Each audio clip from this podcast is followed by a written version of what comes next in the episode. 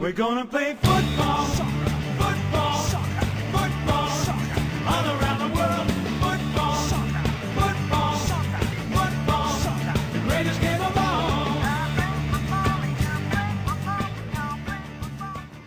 Chyběli jsme vám, ale to je od vás milé. Za odměnu si, vážení diváci, což je diváci, posluchači a posluchačky, dneska odnesete pořádné zakontrapresování vašeho srdečního svalu, protože jsme zpátky. Já, Vašek, on Piky, ahoj Piky, Dobrý den. a kromě toho taky Dany. Nazdárek ve spolek. Dneska nás čeká epizoda kontrapresinku nabitá obsahem, nabitá názory, nabitá emocemi a jako obvykle si ji rozdělíme na dvě nestejně veliké části. V té první části se mrkneme na bídu Manchester United, což je téma, které mi jako vždy dělá nesmírnou radost a velmi rád se podělím o svoje kyselé názory. Podíváme se na druhého Ralfa v Premier League, podíváme se na Southampton, který si pod jeho vedením vede asi líp, než by se dalo očekávat na papíře s touhletou sestavou. Podíváme se na Wolverhampton a na to, jestli bychom je konečně měli považovat za seriózní hrozbu top 4, nebo zkrátka dobře, kolik respektu si vlastně tenhle ten tým současný chvíli zaslouží. Mrkneme se na hm, velmi zajímavý zápas mezi Leicesterem a West Hamem, který skončil 2-2 a nebylo to vůbec špatný pokoukání. No a když už tady máme toho Pikyho, tak se samozřejmě musíme smířit s jeho nadšeným výskáním nad trofejí, která přibyla do kabinetu na Stamford Bridge. No a v dnešním bonusu se mrkneme na další aspekty Chelsea, konkrétně na smlouvy pro centerbacky Ridigera s Christensenem, jestli jo nebo ne, nebo jak to s ním vlastně bude. Potom tady bude naopak část, ve které si zapláče Dany, protože tam bude Tottenham eh, a jeho momentální trápení. A podíváme se ještě na Newcastle, který vypadá, že směřuje za záchranou, bohužel. A obecně si probereme situaci u dna tabulky. Tak to je to, co vás dneska čeká. A vykopneme to Uh, vykopneme to prostě tím, že Manchester United momentálně není moc dobrý, což je věta, která by byla aplikovatelná asi tak uh, v každém druhém dílu našeho podcastu, ale dneska si shrneme nějaký takový uh, více selhání za poslední dobu, že ano, protože asi nebudu přehánět, když řeknu, že to momentálně bída skutečně je, pánové. No je, no. Když si vezmeme poslední tři zápasy Manchester United, tak jestli se nepletu, tak je to uh, remíza v základní hrací době s Middlesbrough a vypadnutí na penalty v uh, FA Cupu a následně uh, dva nepovedený ligové výsledky. Remíza s Burnley a remíza se Southamptonem. Já jako samozřejmě Berly mám rád, o Southamptonu dneska budeme mluvit pochválně, ale získat z těchto dvou zápasů dva body. A nejenom získat z těchto zápasů dva body, ale že tam byly pasáže, které byly vyloženě mizerný. Uh, druhý poločas na Turf Moor, víceméně i druhý poločas uh, proti, proti Saints, tak to je, to je další, další varovný signál. Uh, panují jako, nebo opět se vynořují další rumory o tom, jak jako Ronaldo není spokojený, Harry Maguire uh, víceméně ještě takřka proti Southamptonu vyrobil penaltu na konci zápasu, která podle mě měla být odpískaná a kdyby to byla penalta minimálně žlutá karta, asi by se nemohl divit. V tuhle chvíli v tuhle chvíli Manchester United nevypadá jako kandidát na top 4, podle mě. Jo, hele, já bych se tohle výčtu možná jenom trošku vyňal ten Middlesbrough, protože to úplně neodpovídá vlastně jakoby tomu trendu, o kterém se dneska budeme bavit, protože to byl zápas, který jsme měli rozhodně vyhrát v normální hrací době. To byla spíš smůla nebo střelecká neschopnost, což by se ještě asi tak dalo říct o prvním poločase z Burnley, ale jinak, jak říkáš, eh, to nevypadalo jako výkony týmu, který by měl vytlačovat kohokoliv v té top 4, ať už to je Arsenal, ať už to je, um, ať už to je West Ham, upřímně bych nás nepovažoval za víc inform tým, než jsou právě třeba Wolves. Ale když se podíváme na nějaké konkrétní aspekty těch remíz, tak samozřejmě první do očí praští to, že oni si byli, oni si byli vlastně dost podobný, protože ten relativně slušný první poločas, ve kterém se vedlo 1-0, byl zakončený vždycky ranou hned po odpískání uh, zahájení druhého poločasu, konkrétně teda nejdřív ve 47. minutě proti Burnley, pak ve 48. proti Southamptonu. A jakože já tady absolutně nechci vyzdvihávat žádný fotbalový kliše ve smyslu přišli z kabiny ospalí, nebo soupeřův trenér měl, měl výborný halftime team talk, tím si nemyslím, že by to úplně uh, asi mohlo být, ale spíš prostě se projevuje to, co jsme tady už mluvili, to zmiňovali mnohokrát, a to je ta neschopnost držet stabilní výkonnost napříč 90 minutama. A on to konec konců tak trošku zmínil i samotný Ralph Hasenhytl, který v pozápasovém uh, rozhovoru, což je takový lehce kontroverzní téma, třeba German Genius se proti tomu ostře ohradil uh, v Match of the Day, tak zmínil, že je všeobecně známo, že hráči Manchester United, když ztratí míč, tak se potom nevracejí. Uh, a že prostě málo makají, říkal, dalo by se říct. Uh, Genius říkal, že by vítězný, nebo že by prostě trenér, co tady dělá hezký výsledky, měl radši mluvit o svém vlastním týmu a nekomentovat soupeře. A já vidím ještě řadu dalších problémů Manchesteru, který to všechno způsobují a pobavíme se o nich později. Ale teď úplně první téma, teda ten work rate. Uh, za, za prvý má házený Hitler toho kecat takhle do médií a za druhý má pravdu, Piky? Tak za prvý Jermaine Genius je jeden z absolutně těch nejhorších panditů, který na britských obrazovkách můžete výdat a mě svým způsobem líto fanoušku Tottenhamu, že reprezentuje takový jetel, takže ten nemá vůbec co mluvit a samozřejmě to úplný nesmysl, jako Uh, naopak já jsem rád, když ten trenér řekne, jak třeba uspůsobil svou taktiku a svou hru tomu jinému týmu a pokud mi ten člověk řekne, jo, hrajeme si svoji hru, neřešíme soupeře, to je blbost, vždycky řeší soupeře, že jo, pokud teda nejseš si ty a nehraješ proti Noriči třeba. A naopak, když slyším třeba Lážeho mluvit o tom, o tom se taky budeme dneska bavit, jak třeba Eh, se snažil vynulovat třeba střed Tottenhamu tím, že tam dal tři středáky a prostě když mluví vlastně o té taktice, tak pro mě to je vždycky vítaný osvěžení, než, než ty běžný kliše a jakože nemá mluvit, jako ano, kdyby se Hazelnita zeptali, co si myslí o trenérovi United budoucím a on by řekl, no ať to bude dělat kdokoliv, tak to je taková banda kašparů, to bude hrozný, ten hák, ať tam ani nechodí, to nemá cenu, ten je nezvedne, tak ano, to by bylo nevhodné. Ale to, že jako řekne jako víme, že mají problémy, dejme tomu s gegenpressingem, nebo že po ztrátě míče prostě nejsou tak aktivní, jak by měli být, tak jsme se to snažili využít. Jako pokud to je nekorektní, tak jako nevím, přijde mi to jako úplný nesmysl, vůbec to jako, vůbec ta myšl, ten myšlenkový konstrukt mi přijde naprosto zvrácený, ale, ale nevím, třeba, třeba se Danny Jana se jako, jako fanoušek e, zastane. A jinak work rate, u United je špatně momentálně úplně všechno, že jo, jako ať už to jsou jakoby přístup kabiny, o kterém mluvil Ronaldo, ale sám Ronaldo přitom hraje, předvádí v posledních měsících to horší z Ronalda, protože od jeho příchodu víme, že ta jeho hra o dvou stranách, jedna je negativní, ale druhá je pozitivní a to jsou ty góly a ten jeho schopnost být pravděpodobně nejlepší pouče na světě. V kalendářním roce 22 ještě nedal gól, takže zatím samozřejmě to vypadá, že je výrazně aktivnější a defenzivně zodpovědnější útočník by tam jako toho podnikal mnohem víc, ale jsou to i jiný jména, je to Rashford, který prostě tam udělá 10 driblingů, je z toho 10 ztrát, je to Luke Shaw, který uh, loni měl svoji go sezónu, ale letos mi taky přijde, že do těch zápasů nedává úplně to, co by asi měl. Je to McTominay, který prostě každým dalším zápasem ukazuje za prvý, že rozhodně by neměl hrát uh, v týmu jako United základ.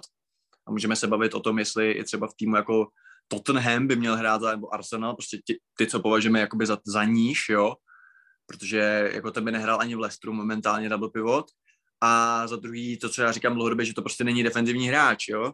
On prostě má image defenzivního hráče, že je Scott a že, že je dvojitý Scott a že je jako drsný a že jako tekluje, ale on jako, on je úplně v lese. On prostě z hlediska nějaký poziční hry, z hlediska nějaký té chytrosti, kterou hráč na šestce musí mít, tak to on nemá.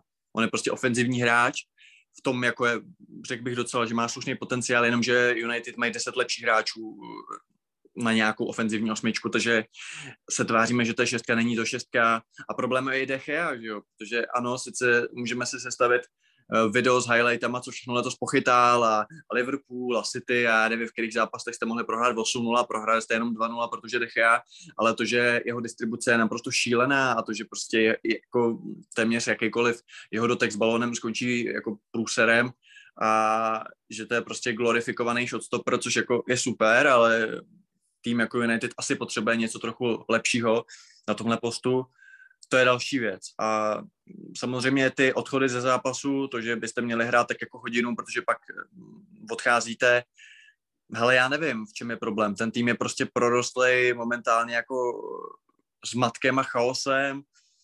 Eh, Sám vlastně nevím, nakolik z toho mám vinit Rannika, jestli jako jsem čet názory, nebo jako jsem o tom přemýšlel, že je možná chyba, jakože uh, s týmem, který je nějak uspůsobený, uh, zkoušíš hrát něco jiného, jenže on už o to jakoby upustil, že jo, on jakoby chvíli zkoušel fakt jako ten echt svůj 4-2-2 gang pressing, pak zkoušel různý jiný varianty s okolností, budeme tady řešit Wolverhampton proti Wolverhampton, taky měnil rozestavení v průběhu.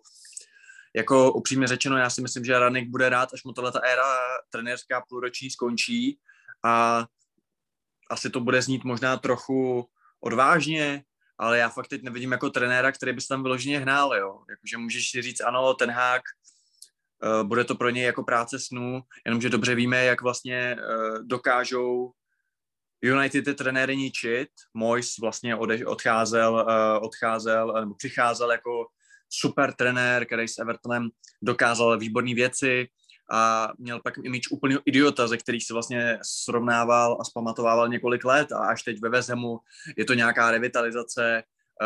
Louis van Gaal přicházel jako taktický genius, jo, prostě, který vyměnil golmany na mistrovství světa, je to úplný bůh a, a taky odcházel jako blbec, kterým se smáli, Mourinho, jako který trenér neodcházel z United po odchodu Fergusona jako spráskaný pes, takže že by se ten Hágovi tam dvakrát jako chtělo, notabene, když nevíme, kdo bude jeho šéf, jo, teď jako nevíme, jaká bude role Rannika, teď Murto, což je football director, tedy i jakoby sportovní ředitel, bude se hledat jeho deputy, nebo oficiálně se hledá jeho deputy, to zástupce. Já měl za to, že tou pravou rukou pro Murtoa má být teda Darren Fletcher, tak ten evidentně ne, takže jako tam sami podle mě oni neví, jako co, co má kdo dělat a prostě eh, možná mají různý nápisy na, eh, na cedulkách, na dveřích, ale já nevím, kdo má být teda nositelem Vize United. Taky si všimněme, že od Fergio stylu vlastně, od Fergio konce jsme tam měli několik trenérů s různýma stylama a teď jako nevíme, co je teda za Man United Way, že jo, jak se jmenuje i ten slavný film. Takže jako já vlastně si kladu otázku, který trenér uh, tam bude chtít jakoby jít, jo, protože i třeba ten Pochettino, mluví se o tom, uh, že se mu v Paříži nedaří, že když vyhrává, že to spíš s haluzema, že to je že neumí pracovat s těma individualitama, že prostě to není trenér pro takovýhle klub, to jsme si taky asi docela všichni asi mysleli, že ta Paříž tam němu neseděla, ale jako pomůže si, pomůže si, dobře, tak vemou tam v létě Zidana, Početino půjde do United, ale eh, jako nebude to jenom další, další hřebíček do nějakého fotbalového, jako já vlastně nevím, jako já součas, pro mě jsou současný United hroznou, hrozná hádanka. Já když jsem si vsadil na výhru proti Middlesbrough, že, a pak jsem zaplakal, tak můj kamarád mi říká, já bych na United nevsadil teď ani proti týmu z páté ligy. A jako něco na tom je, že eh, v tuhle tu chvíli ten tým nemá vlastně nic, nemá nějakou, nějakou touhu, nějaký charakter, nejsou tam hráči, který by si věděl, že to prostě nějak zvednou, že to nějak ukopou a taky to, co jste měli kdysi, že když jste hráli hnusně, tak jste věděli, že jako vyhráte. A vlastně to, co jste měli i ještě za Solskjaera, že vlastně celá ta vaše sezóna, kdy jste skončili druzí, byla vlastně uh, výkonově dost hrozná, ale uh, táhnul vás hlavně Fernandez. Nevím, jako hrozně těžko se mi hledají, nechci tady blábolit, hrozně těžko se mi tady hledají důvody, já si hodně jednoduchý hodit to na Ronalda, že s jeho příchodem se vám to celý sesypalo od toho, od toho hrotu, že v momentě, když ne, nebrání první a nepresuje první náš nahoře, tak prostě tam nic není. Můžeme se stokrát bavit o vaší záloze, o vašem double pivotu, můžeme se bavit o tom, že Fernandez už je třeba přetažený, že těch zápasů odehrál tolik, že prostě má nárok na třeba nižší nějaký výpadek formy momentální, eh, občasný, že, si, že mu nesedí, když je tam i Ronaldo, že Rashford hraje už rok dost blbě, že, že Greenwood, samozřejmě ta aféra to taky mohla nějak ovlivnit. Maguire buď je zraněný, nebo nepodává takový výkony. Dneska ještě jsem ten článek teda nečet, ale teď na mě bliklo na atletiku, že Rannik sám přiznal, že jako Maguire uh, není uspůsoben stylu hry, který United hrajou. Ještě jsem to nečet, takže nevím, co se tam přesně píše. Ale ten tým je prostě prorostlý problémama a já jsem fakt zvědavý, kdo to v létě veme, protože jako může se, ano, United, super, ale jako, že by se tam, jako ty práce je tam tolik, že nevím, taková hokejová Sparta mi to trochu, nebo i možná fotbalová, prostě jako super značka, vlastně čest pro každýho, ale uh, ty lidi tam neodcházejí úplně na štítu odsaď.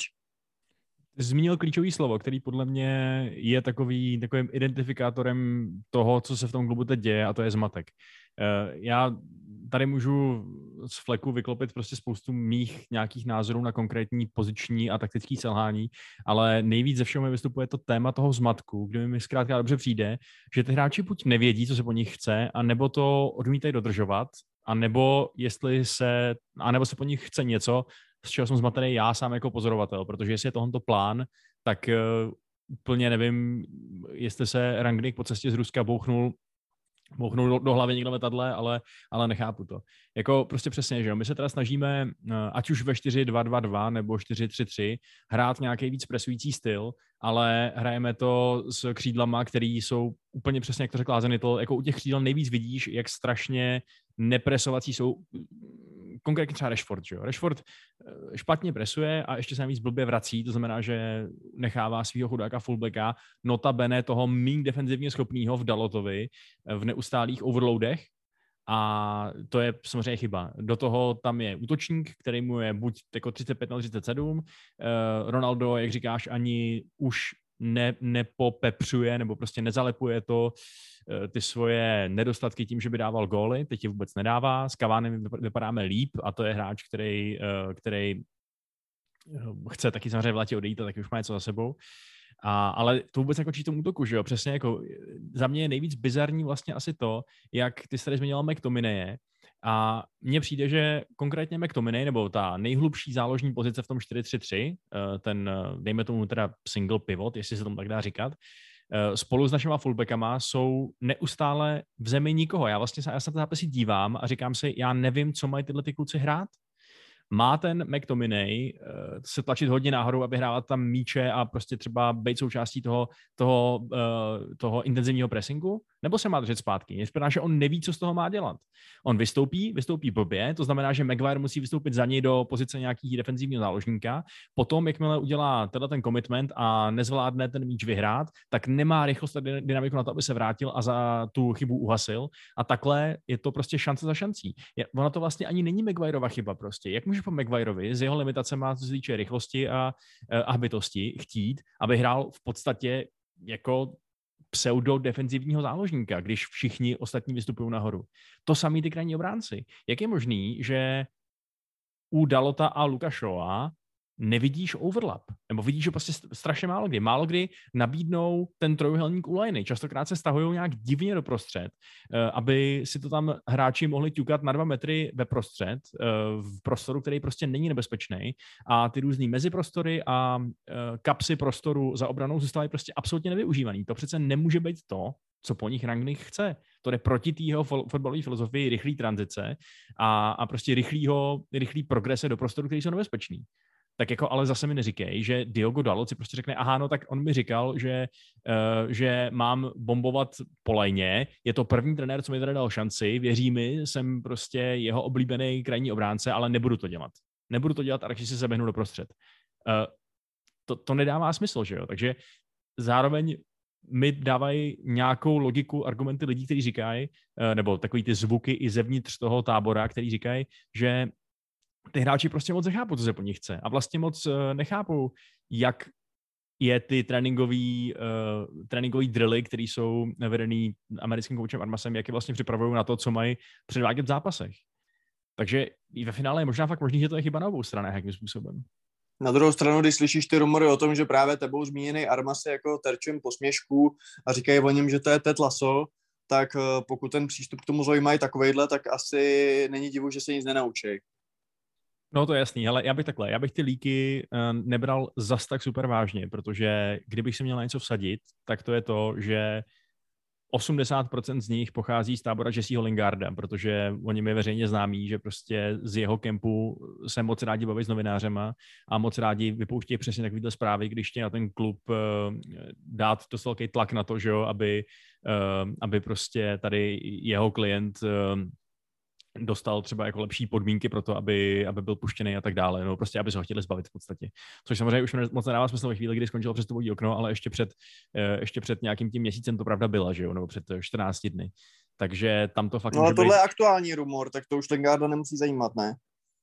Eh, No to jo, ale to může být, jak chápeš, jako tohle to je noise, který si k těm novinářům mohl úplně klidně dostat před 14 dny nebo, nebo třemi týdny a pak to teprve začalo dělat uh, nějaký ty jako mediální vlny, takže jako jasně je možný, že se na tom shodne 80% eh, skvadry, ale v tuhle tu chvíli je podle mě předčasný hovořit o nějakým spouře, možná právě spíš o nějakým nepochopení, bych se já myslel. Ale samozřejmě ano, je, mo- je možný, že, že už tam prostě probíhají plameny velký francouzské revoluce a už si na ně chystají gilotinu. No. Ostatně, Ne, já bych tomu neříkal spoura, já bych tomu říkal prostě uh, laxnost, já bych tomu říkal prostě nedostatečný pracovní, nedostatečný pracovní nasazení, ať už uh, fyzický, myšleno jako Drew, ať už, jako, a ať už psychický z hlediska toho soustředit se na to třeba, co po mně chce, čímž nechci obhajovat Rannika, třeba má tak blbý přízvuk, že mu nerozumí, byť teda uh, on je učitel angličtiny vystudovaný, takže asi v tomhle je v pohodě, ale uh, já nevím, jako za mě prostě jako ta kabina United,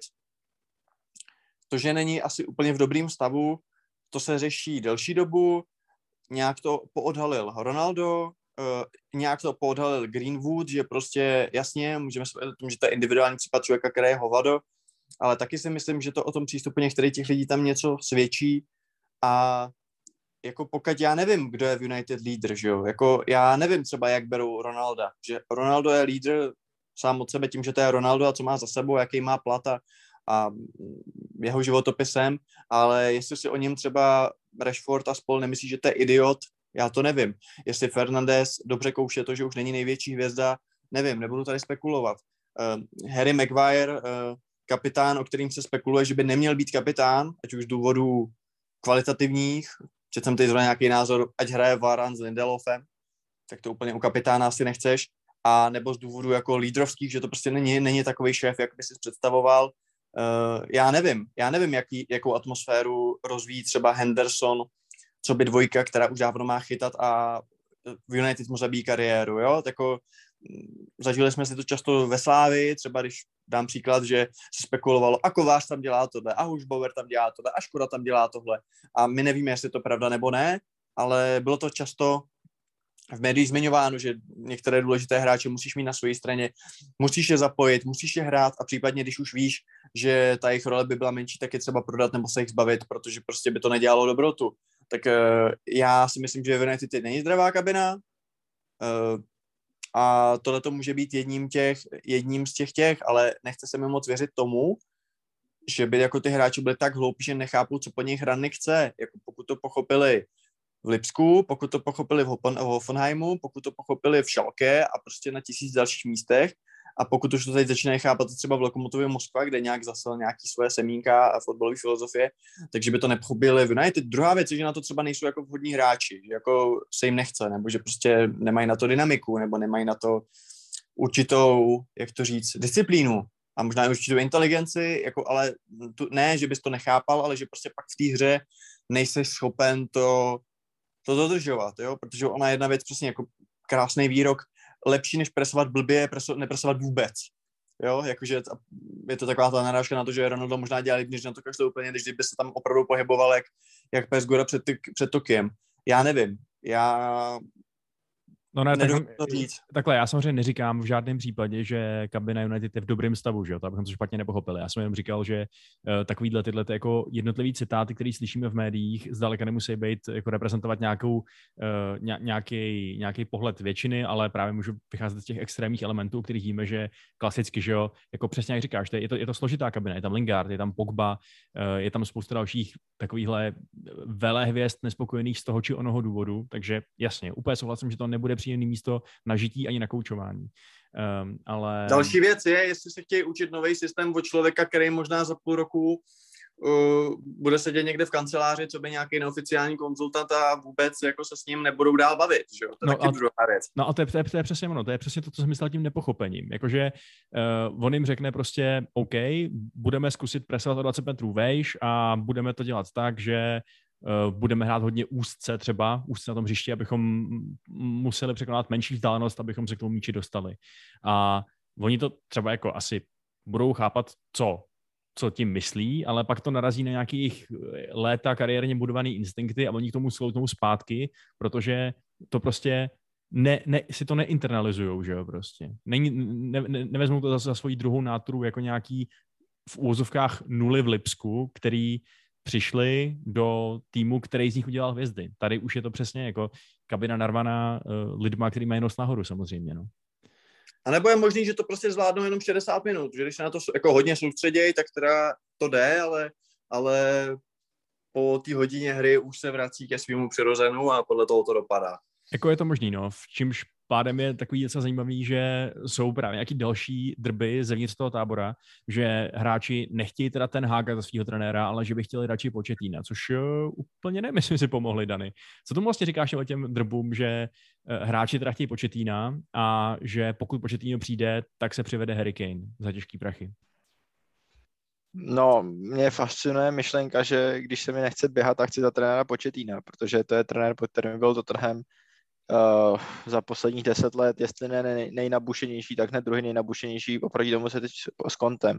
Takže pokud mají pocit, že pod Ranikem hrajou moc náročný fotbal, a že, že je to moc o běhání a málo o přemýšlení a málo o nějaký eleganci, tak pod početým si rozhodně nepomůžou.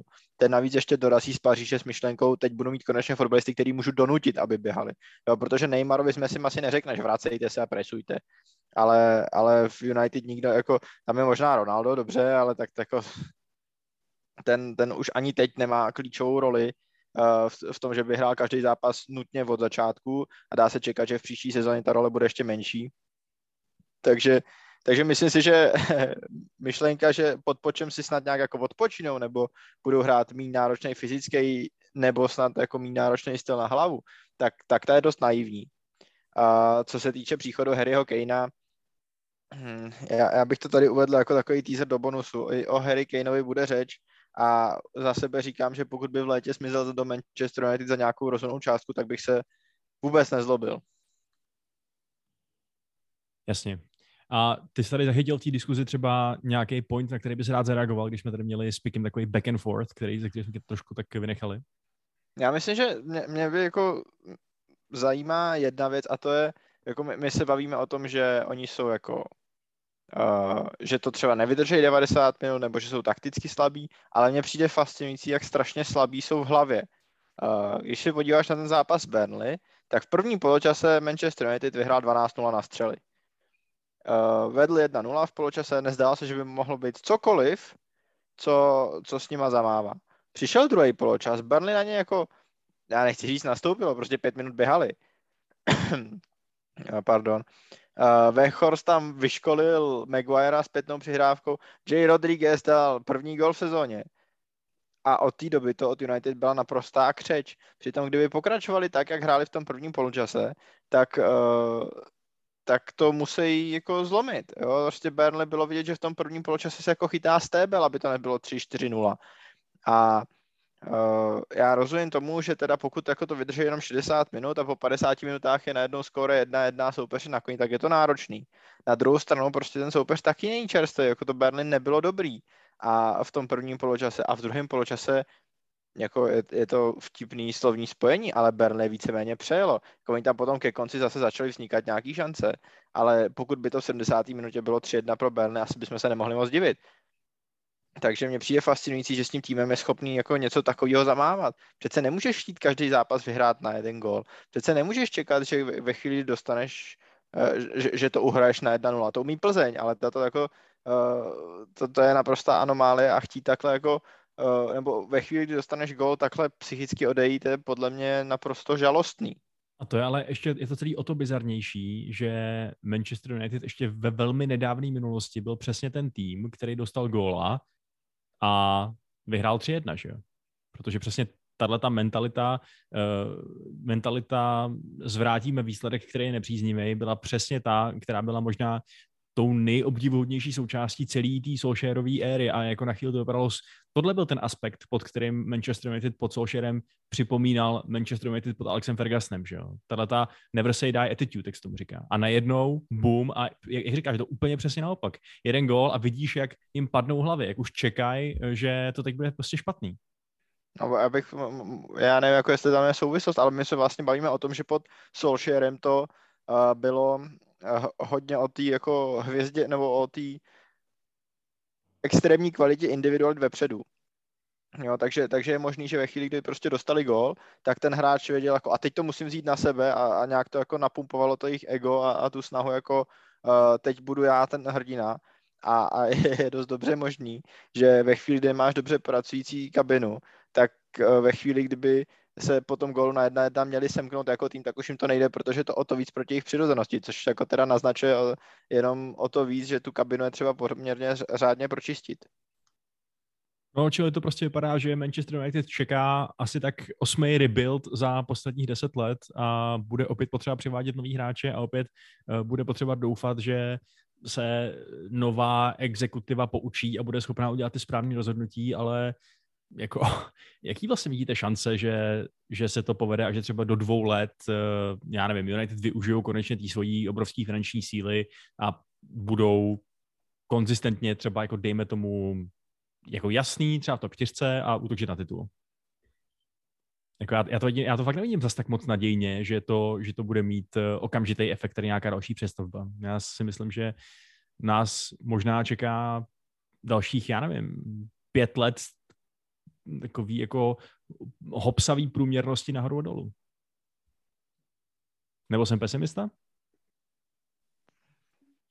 Ale já jako ten, ten dvouletý horizont může výjít uh, ve chvíli, kdy řeknete, že to je dvouletý horizont, ale ve chvíli, kdy budete dělat to, co, a zase dělá to i Tottenham, kdy budete dělat takový ten jako postupný rebuild za běhu a zároveň pořád jako hrát o trofé, nebo se tak aspoň jako snažit tvářit, tak o to díl to trvá, že jo, protože a tím, že jako to, do toho rebuildu jako se plně nekomituješ, tak uh, samozřejmě ti tam jako pořád ty, část, nebo ty, ty části toho stroje se obměňují pomalu a, a než ti jako některý z nich se dostanou do provozu schopného stavu nebo do stavu, kdy jsou schopní performovat na nejvyšší úrovni, tak už se dostávají další do stavu, kdy je zase potřeba vyměnit.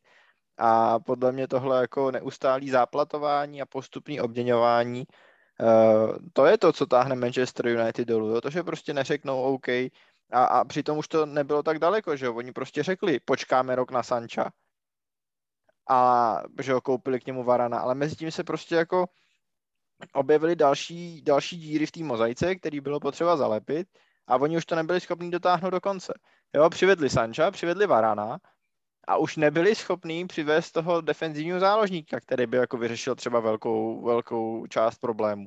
Takže ve chvíli, kdy United to budou dělat takhle jako na půl, tak ano, klidně můžete strávit dalších pět let oscilování mezi čtvrtým a sedmým místem. Ty jsi hlavně zmínil, jakože ty se ptáš, jak dlouho bude trvat návrat na vrchol. A my v tuhle tu chvíli nevíme, kdo ten návrat na vrchol by měl mít na starosti, co by hlavní osoba zodpovědná uh, ve sportovním úseku. Je úplně jedno, jestli tomu budeme říkat football director, technical director, jako to je úplně fuk, ale prostě člověk zodpovědný za sportovní vedení a mužstva, a kdo bude trenér a jak ty dva spolu budou spolupracovat, jestli to bude head coach, jestli to bude manager, jaký vztahy tam budou nastavený.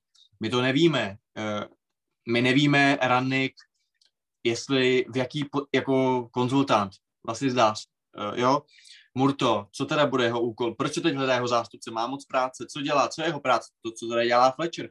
Fletcher se přece měl jako pravá ruka Murto a učit jakoby o Rannika, uh, nevíme vůbec nic, že jo. Sancho je výborný příklad. Máš rok vysněnou posilu, rumory každý den, ji konečně máš, neumíš ji využít. Uh, těch věcí je prostě milion a za mě jako United můžou třeba za tři roky vyhrát titul. Proč by nemohli? Jo, když by prostě v létě to dostalo jasný směr a tak jako ty jména na to mají. Sice moc nevím s Ronaldem, to si přiznám, že ale to je, o tom, to je to, o čem se bavíme. Přivedem Sancha, přivedem Varana, chtěl by to defenzivní záložníka, No, přivedeme útočníka, který nepresuje, který se nám do toho vůbec nehodí a rozboří nám úplně celou hru, protože tady Ronaldo přece nemůže jít do City. A já to ze srdcového hlediska chápu a rozumím tomu. A upřímně řečeno, kdybych byl fanoušek United, tak taky si ten den jdu hned objednat ten jeho dres, protože já jsem úplně z toho jakoby nadšený a úplně, a to je emoční záležitost, to není rozumová záležitost, jo. A prostě rozumově ten příchod smysl moc nedával a proto mě se teď jako o United složitě mluví, protože a aniž bych měl pocit, že vlastně tak jako plkáme o ničem, že my nevíme vůbec nic. Vyva, jako ten tým, já přesně, jako ten tým, jako teď bys mu nevěřil skoro proti Noriči. Jo, protože Jo, tak- oni, i, i ten Norwich je schopný vás přehrát v záloze třeba. Já jako operuju s předpokladem, že takhle bohatý klub, eh, který, je mož, který si může koupit tolik hráčů ještě v trhu, který je zdevastovaný tím covidem, tak zkrátka dobře musí jednoho dne na tom vrcholu zase někde být, nebo minimálně poblíž něj. Zemí, co Sparta, kdy naposled vyhrála titul, kdy naposled byla v lize mistrů, jaký prostředky do toho Křetínský za tu dobu narval. No, to je jasný, no. Na druhou stranu dalo by se argumentovat, že my už v tom jsme 10 let, takže... By No oni taky. Osm. Eh, Jasně, no. A taky už to teď asi vypadá třeba ze Spartou čím dál tím optimističtěji, to je otázka, teď, eh, část fanoušků je nadšená z Vrby, část fanoušků říká, že Vrba je úplný omyl, že to je úplný ústřel. Uh, já si myslím, že jako můžete se v tom točit hodně dlouho, pokud prostě se to nekopí, nechopí kompetentní lidi. Hmm. Jinak teda zrovna Sancho, který jsi zmiňoval, mi přijde, že to je ta jedna, řekněme, taková světlice naděje, protože ten konečně začíná hrát fakt dobře. Jakože v posledním mi přijde, že to je konzistentně náš takový nejnebezpečnější, nejzajímavější hráč, takže uh, sice hraje zleva, ačkoliv měl podle všeho hrát zprava, ale oni ty křídla ratujou. Sancho je teď věřím, Ale že tak bude úspěšný. Sancho, Sancho není jako vyloženě jednostranný uh, winger. Sancho jenom potřebuje, aby měl za sebou útočního fullbacka. A v do, v, pokud si myslí Rannik, že Shaw mu poskytne lepší servis než Dalot, tak jako ty, to není problém, ale když se podíváš na jeho statistiky a na jeho zápasy za BVB, tak on hrál tu zleva, tu zprava a dobrý zápasy měl na obou stranách. Jednou nalevo třeba tam měl Guerreira, napravo tam měl, nebo napravo tam měl Guerreira, nalevo tam měl No Pištěka rozhodně asi ne, ale, ale teď mi to, jo, Hakimiho, že jo, Hakimiho, když tam měl, Hakimiho, jasně. no. Jo, hele, já s tebou úplně souhlasím. To není o tom, že by to byl jako levý křídlo a nikdy, to není Robben, že jo. Ne, to úplně s tebou souhlasím, akorát jde o to, že my jsme ho přiváděli s velkýma fanfarama jako konečně tu odpověď na odvěkou otázku, kdo do prdele hraje pravý křídlo v United, že jo. A teď tam hraje pravý křídlo Rashford, který, eh, pro který to není ideální pozice, ale úplně souhlasím, že Sancho v tomhle tom setupu vypadá daleko líp s Telesem nebo se Showem za sebou, no. Uh, ale to se jako teď chytám takových stébel optimismů, který úplně nepatří do našeho pohřebně laděného, uh, případně škodolibě laděného tady segmentu podcastu. Pojďme se přesunout raději k obdivu hodnějším Ralfům v tuhle chvíli, i když samozřejmě teď nechci snižovat Rangnikovu kariéru a tak dále, ale eh, je to oslý můstek do Hazenhitla právě, který ukázal, že, eh, že velmi je schopen takticky přečíst soupeře a říct to do médií, že ano? Eh, Ale zároveň taky dokazuje, že s kádrem, na kterém se asi shodneme, že mm, není úplně jméno, jménově postavený na Premier League, tak dokáže dělat velmi slušné výsledky. A vždycky to s ním vypadá tak trošku na mále a pak se najednou usídlejí zase někde v bezpečném středu tabulky a je to vlastně v pohodě a hrajou hezký fotbal a, a my všichni tleskáme. Tak eh, skončí to někdy, nebo prostě bude Hazenhitl navždycky dělat tohle, protože je prostě skvělý trenér. Piky. No, házen Hitler prej skončí v roce 24, teď řík, ale to je možná jenom nějaký, byla by to asi škoda, bude mu asi 650, ale uh, já si myslím, že házen Hitler společně s, s Lážem, o kterém taky budeme mluvit, a asi s Guardiolou jsou jako jasná trojice uh, na trenéra sezóny uh, at the moment, jo. Protože to, aby byl Southampton desátý a v podstatě pohodlně se zachránil v momentě, kdy mu odešel uh, Westergaard, odešel mu Inks, což znamená, že z té osy těch tří jako quality players tam zůstal jenom Ward Prowse, který tam fakt vypadal jako Robinson Crusoe mezi křovákama, jo, prostě jediný, kdo umí hrát fotbal. Nepřišel mu de facto nikdo, nebo nikdo jako slovutný, žádná jako posila. To, že se chytil Brocha budeme se o něm bavit, to je jiná věc. Tak jako to je naprosto skvělá věc a on teď vlastně uhrál body proti třem gigantům a je přehrál některý z nich a myslím si, že eh, je to, je to na velký klobouček a jako asi, já nevím, no, jako já si myslím, že až prostě za rok uh, Conte odejde se zlou uh, z Tottenham Hotspur Stadium, tak Hasenhüttl by měl být ta první volba, uh, po který by se líbí měl dívat a, a že by se Tottenham měl vykašlat teda na tu svoji jako pompézní, oni to tak střídá, ne, že mají takovou, takovou svoji rozpínavou fázi, kdy chceme ty velký jména a pak chceme jako koncepci, pak zase to, tak uh, takový Everton trochu v tomhle, byť ne tak brutálně, ale, ale uh, myslím si, že v té jako ne, ne, jak to říct, nekoncepčnosti vybírání trenérů je to velmi evertonský, tak si myslím, že by si pak měli říct zase dobře, tak nebudeme čurat výš, než máme teda pije a dáme si trenéra, který prostě bude s náma hrát aktivní ofenzivní fotbal a zároveň k nám bude tak jako pasovat a nebude to přesně big star. A myslím si, že lepší jméno než Hasenhytl uh, jako neseženou. Takže já mám Kralfovi velký, ob, velký jako obdiv, ještě chci pak zmínit Brochu, ale to teď nechci rozbíhat víc témat uh, najednou, ale za mě uh, Southampton, vemte si to, on jim odešel Westergaard jako klíčový stoper, odešel do Leicesteru, kde nehraje a ještě se na něj stěžují a oni mají, oni jsou výš v tabulce než Leicester a oni mají méně inkasovaný gólů než Leicester, jo. Mají uh, asi čtyři, mají čtyři příšerný brankáře, Dany se Dany půlku každého dílu stráví tím, že se směje brankářům Southampton, jak by nechytali ani v Kardašově řečici a jsou desátý v Premier League, takže jako, a to, jak jsou schopni reagovat právě třeba i na ty, eh, na soupeře, jak, a že vlastně soupeře, opravdu jsme, jsme pak u toho, že týmy jako United přizpůsobují svoji taktiku vlastně Southamptonu, to, že City porazí Southampton díky gólu jako z trochu vymyšlený penalty v Silvě, nebo kdo se to tam skutál, už ani nevím. Jako za mě Hasenhytl, kdybych teď měl hlasovat, jako dát to Guardiolovi, je takový prostě už nudný, že jo. Ale tak vlastně jako láže ho strašně obdivu za to, co dělá ve Wolverhamptonu, ale přece jenom má tam jako kvalitnější kádr, řekl bych výrazně. Takže za mě Hasenhytl v tuhle tu chvíli trenér sezóny. Já dám Danimu teď eh, určitě prostor, aby se k tomuhle tomu tvýmu nápadu vyjádřil, Piky, ale ještě bych jako tak nadhodil zároveň na Daniho takovou taktickou otázku.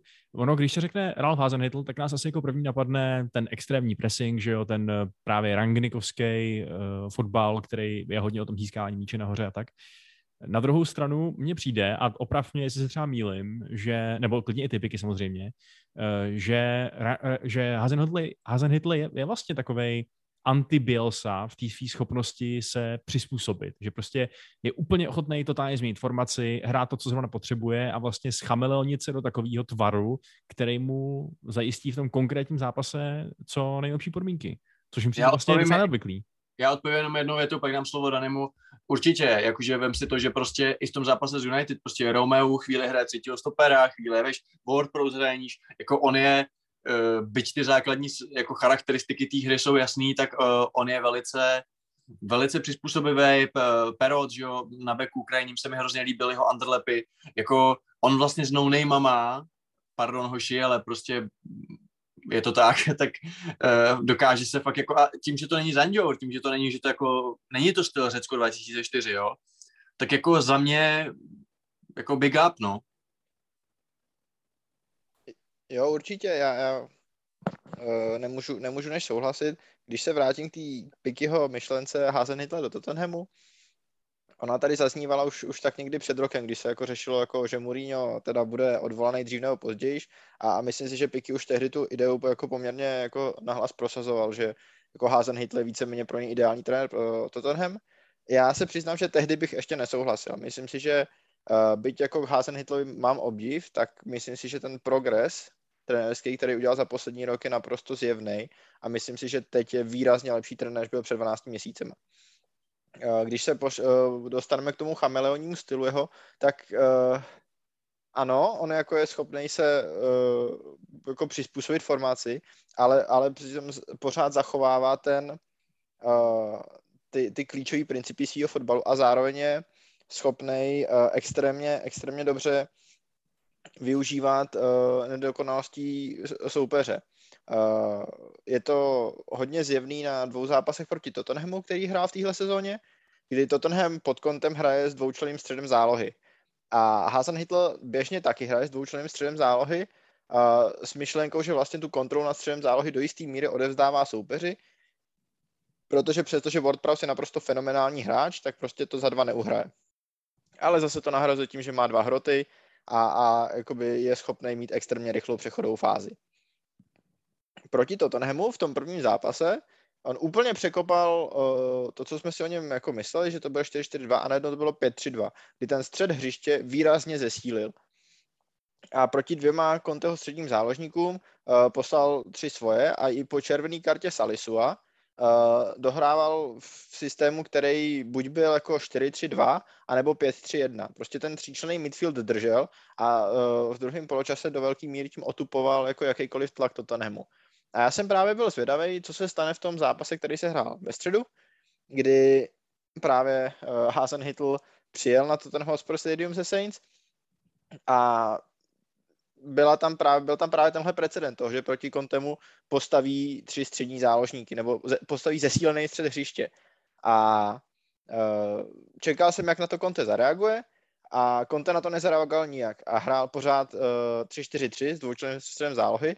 Naopak Hazenhytl jako udělal takový ten klasický double down, kdy prostě řekl, OK, minule jsem měl tři a chci tu převahu ve středu hřiště mít, protože jsem zjistil, že to proti nám funguje a poslal na uh, hřiště formaci 4-2-2-2, kdy hrál se čtyřma hráčema ve středu zálohy. A, a dvojici uh, Wings Heiberg to naprosto jako vyneslo ze hřiště. A ty, ty jako z toho museli být nešťastný v poločase. A takže, takže jako tohle, tohle se mi na Hazenitovi líbí, že, že je schopný uh, tu, uh, tu jako výhodu spozorovat a zároveň, že na něm vidíme, že i když prostě hraje rychlej přechod do útoku, uh, protože prostě asi nemá hráče na to, aby v každém zápase kontroloval 70% času míč a on to ani nechce, tak ve chvíli, kdy mu soupeř nabídne tu šanci ten střed kontrolovat, tak ji, tak ji vezme. To znamená, jako on nehraje 4-4-2, protože by neuměl nic vymyslet, ale on hraje 4-4-2, protože to je pro ten jeho tým ve většině zápasů nejlepší fit a naopak ve chvíli, kdy se mu naskytne situace, jako by mít nad tím zápasem větší kontrolu, tak se jí vůbec nebojí uchopit, což, což mě je strašně sympatický. Mm-hmm. My jsme tady teď probrali vlastně to, jak výborně dokáže Hazenhytl pracovat s tím málem, co má. Na druhou stranu je pravda, že ačkoliv ty jména eh, v Southamptonu vlastně nejsou, tam není skoro nikdo, koho by si řekl, wow, tak to je hráč, který by měl být třeba vejš, který by se měl posunout někam dál, kromě třeba právě Vorda Prause, který jsme zmínili. Na druhou stranu, když se na ty, na ty nuzný jména podíváme, tak eh, a na jména, o kterých třeba předtím slyšel málo kdo, jako třeba Armando Broža nebo, nebo Tino Livramento, tak jako napříč tou sestavou jsou hráči, u kterých je podle mě takový jako patrný, že teď, když jejich jméno řeknete, tak si řeknete, aha, ten má dobrou formu, ten je prostě teď dobrý. Úplně nevím, si hráči, kteří by měli jít vejš s tím, že tam na to budou mít, jako prostě různí Salisuové, přesně Perodové, ale podívej se na toho Peroda. Jako, já neříkám, že by měl jít do United nebo Tottenhamu nebo kamkoliv, ale on teď má fazonu jako kráva. A fakt mě docela zajímalo, co by se stalo, když přesně teď to Azenitla z této rovnice vyňal, dal tam prostě nějakýho tady, eh, nevím, anglického rutinéra, nějakýho... Elena Pardua. No, tak to je hodně extrémní příklad, ale, eh, ale jasně, Elena Pardua. O kolik desítek procent by šli dolů? Jako já myslím, že to byl sešup jako kráva. Já si v první řadě myslím, že teda Olivera Mentovi i o Brochovi jsem slyšel teda, ale Právě, uh, právě proto jsem pomrkával verbálně právě na tebe, ale já teda určitě třeba okay, ne. Takže... My jsme jenom audio, tak jsem neviděl pomrknutí. Mimochodem o obou si myslím, že to budou hráči, kteří budou mít jednou cenu 50 milionů liber, jo? Jsem na tom jako naprosto přesvědčený. A uh, takhle, jako říkáš, že nemají na to posunout se vejš, jako uh, Dany by chtěl Volkera Peterse zpátky do Tottenhamu na krajního beka, takže asi, asi jsou zájemci o ty hráče. Dany, Ale já, tam v tom já, něco? Já, já jako on Vašek zmínil i jinýho hráče, který bych, já bych jako si, ze současných zahajovací 11 eh, Southampton chtěl tři hráče. Chtěl bych Walker Peterse, chtěl bych Salisu a chtěl bych Ward Prause. A naprosto bez debat. A to se ani nebavíme o Livramentovi s Brochou, který jsou prostě no, podle mě jako nezískatelný v tuhle chvíli pro Tottenham. Ale jako tyhle tři bych bral hned. Hmm. Ale k tomu Brochovi, jo, jo promiň, no, povídej. Ne, pokračuj. Brocha, Brocha byl taky jako další téma na mojí mysli, takže... No jasně, hele, jako já si myslím, že já doufám, že Chelsea neudělá tu chybu, aby ho střelila za nějakou prostě um, nízkou částku. Já, já jsem si nejdřív na začátku, když je tam poslal, říkám, dobrý, tak buyback clause a můžeme ho prodat, když tak. Říkám, ne, já chci, aby ten hráč se zkusil prosadit v Chelsea, chci, aby šanci dostal a nevidím důvod, proč by to tak nemělo být. Prostě v momentě, kdy Trevo Čalobák se zapracuje do Ačka a tu s ním počítá a nechce ho poslat na hostování, že věří, že pro něj bude mít využití, tak eh, nevidím důvod, proč Brocha by tu šanci taky neměl dostat, takže fakt doufám a apeluju na sportovní vedení Chelsea uh, a na slavného bubeníka, aby prostě Brocha dostal tu šanci, v nejhorším ho 31. srpna pošleme zase někam hostovat, ale to je hráč, který má úplně všechno, má strašný potenciál, má strašně vysoký strop a upřímně nemohl dostat jakoby na tom učňáku lepšího, lepšího mistra, než je Hazenhytl. Jo, že prostě přesně on se tam naučí tak skvělé věci a pochybtí tam tak dobrý návyky, že pak přijde do Chelsea a jako když, jako když najde. A když vidím ten náš jako rigidní útok, kde prostě Lukaku si myslí, že by se s ním mělo hrát jinak a že prostě pláče po Martinézovi, máš tam spoustu křídelníků většinu času z formy, mrkám na tebe puliš, puliš, pulišiku a uh, táhne to tam vlastně Mount a zjech jednou, když se mu chce za pět zápasů, tak za mě Brocha by byl naprosto super prostě varianta, zkusit ho, zkusit ho a dát ho na hostovačku můžeš vždycky, prodat ho taky můžeš vždycky, ale fakt bych si přál, aby ten útočník, aby ten hráč dostal šanci, protože prostě po pěti letech někdo v Southamptonu střílí góly, zároveň je aktivní, je fyzický, je takticky disciplinovaný, takže já už bych ho nejradši prostě svlíknul z toho dresu a dal mu ten modrý a, a, a v nějakém zápase ho poslal jako na Stamford Bridge a fakt se na něj těším a doufám, že tu šanci dostane, protože nechci ho jako zbytečně hypovat uh, po pár zápasech, ale myslím si, že už ten vzorek je dostatečný uh, na to, abychom si řekli, že ten hráč uh, má na to a přesně jak říká, přesně jak říká Dany, říká, že to je nedosažitelný hráč pro Chelsea, v Chelsea by museli být úplný blázni, aby ho třeba do Tottenhamu nebo do jakýhokoliv rivalského týmu prodávali, protože je to hráč, který minimálně tu šanci by měl dostat. A když se ho srovnáme třeba s Temim Abrahamem, který se neprosadil, tak uh, Brocha má, má na papíře jako naprosto jiný předpoklady pro to, aby on se prosadil. Jinak teda mimochodem je jenom taková vsuvka, vím, že máme, řekněme, lingvisticky citlivé publikum a zajímalo mě, jak bychom si mohli sladit tady naše broža nebo brocha. Koukám, že eh, albánská výslovnost je podle Wikipedie broja. Uh, tak shodneme se na tom, abychom tady nedělali situaci ta Norvič a ten Norvič? No nebudeme říkat Armando? Armando taky nezní úplně špatně, no, ale... Armando, Armando je v pohodě. Já jsem právě nad tím přemýšlel, že jako jestli je to Broža, Broja nebo Brocha, Piky jako vsadil na španělskou výslovnost, takže... Jako to Armando s tomu samozřejmě hodně nahrává. Právě. Právě, já jsem vycházel z toho, no. Ale jeho rodiče jsou oba dva Albánci, to vypadá, narodil se v Anglii, je to hodně takový... No to ale on je, on je angličan, takže, br, takže bro, bro J, a, a teď má albánský pas, ne? Nebo má anglický?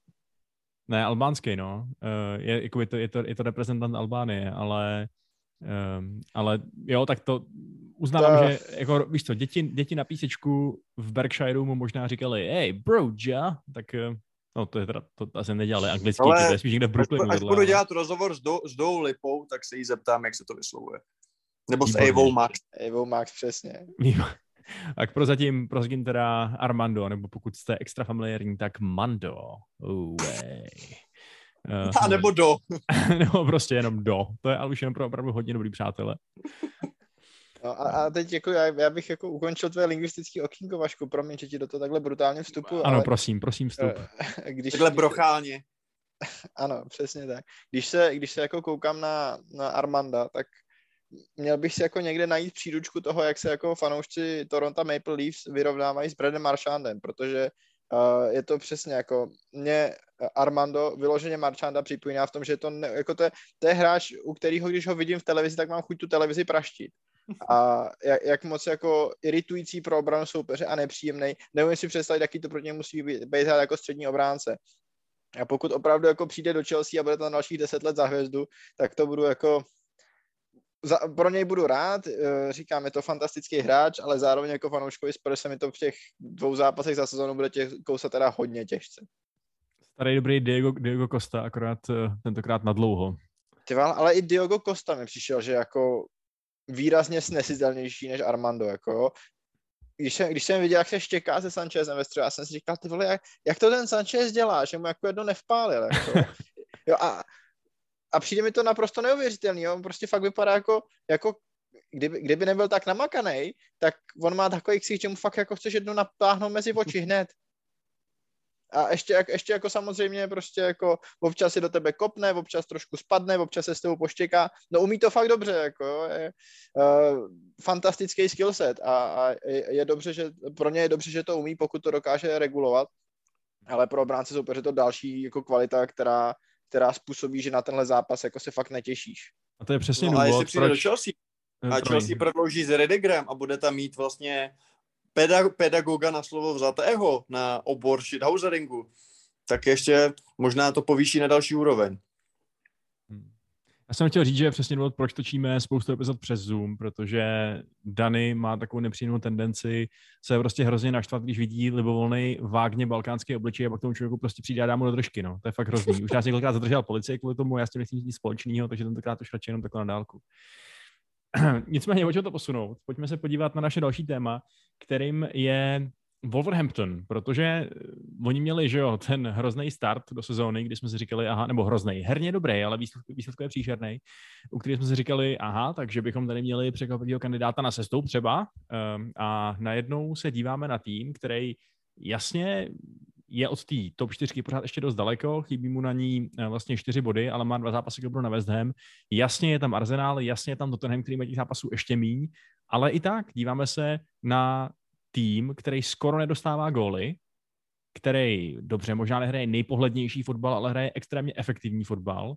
A já bych je vlastně z toho závodu o to čtyřku, jakkoliv, jak říkám, je to, je to hodně riskantní typ, tak bych z něj fakt neodepisoval, což je neuvěřitelný. Po změně trenéra, po té, co měli tu svoji špatnou sezónu, která stála místo Nunia. Já bych asi do top 4 nedával, ale, ale do, top, do top 6 teoreticky jo, jako o poháry podle mě hrajou a určitě jsou podle mě v boji o poháry relevantnější než ten herně naprosto příšerný Vezdem, na který se fakt nedá koukat a v momentě, kdy Antonia definitivně utavějí s Ricem, tak jako jdou do, do down, ale za mě Láže přesně ten druhý, nebo Láž, nevím, je ten druhý kandidát na, trené, na trenéra sezóny, protože přijít prostě z Benfiky, poprvé do Anglie, dobře, do hodně přizpůsobeného prostředí, aby si se cítil jako doma, to, to zajisté, ale on vlastně ten tým dost změnil, uh, už nehrajou takový deep block, uh, je to daleko, jako nechci říct ofenzivnější, protože góly moc nedávají, ale rozhodně je to víc presu, pre, o pressingu, jsou aktivnější a řekl bych, že to je takový možná trochu koukatelnější nebo rozhodně modernější fotbal, než hráli za Junia. Uh, spoustu hráčů podle mě jako podzvet na vyšší úroveň. Myslím si, že třeba Kilman jako hraje úplně výborně a možná si lehce říká o nějaký lepší angažmá. A když vlastně vidíš, když teď si vezmeme ten nedělní zápas proti Tottenhamu, který vyhráli, tak oni dají do základu místo zraněného Motíňa, že jo, mladýho kluka, o kterém si nikdy neslyšel.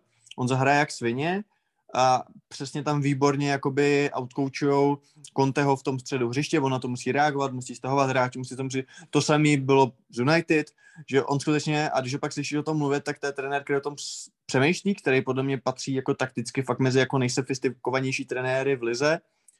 A skvěle o tom dovede i mluvit. A myslím si, že ten Wolverhampton, jak se zdálo, že už je nechci říct jako za Zenitem, ale prostě po tom zranění Chimeneze a potom jeho návratu, kde bylo vidět, že to není, uh, není co to bývalo, tak za mě teď úplně chytli nový dech. Fakt se jako ta, ta volba trenéra se jim až překvapivě podle mě takhle skvěle povedla. Jako nečekal bych, že to bude takhle hrozně dobrý. Uh, a prostě oni fakt jako proti tomu loňskému roku, kdy se na ně fakt nedalo dívat, tak teď jako dobře, furt to není není to prostě Liverpool, jasně, že ne, ale prostě hráči jako třeba Saiz, Podence, Semedo, tak prostě jako hrajou líp, než hráli. A mají samozřejmě taky lepšího golmana, protože Jose, so, Jose Sá je daleko lepší golman než Rui Patriciu, ale když se k tomu prostě přidají takový ty stabilní články typu Cody, jo, Dendonker a tak dále, a teď vlastně se vrací Hwang, že jo, který podepsal na vrací se po zranění, tak ten Wolverhampton bych vůbec neodepisoval a, a vlastně to, že jsou schopní fakt jako přehrát a přechytračit daleko lepší a daleko silnější týmy je jako velice velice fajn, uh, jak to říct, velice fajn zjištění. A když to zase trošku kopnu k Tottenhamu, protože spolu hráli ten poslední zápas a Dany pak bude mít svoje slazavý údelí uh, v další části, tak jako Láš je dalším příkladem trenéra, který přišel a vlastně okamžitě začal performovat, nebo téměř okamžitě, jo.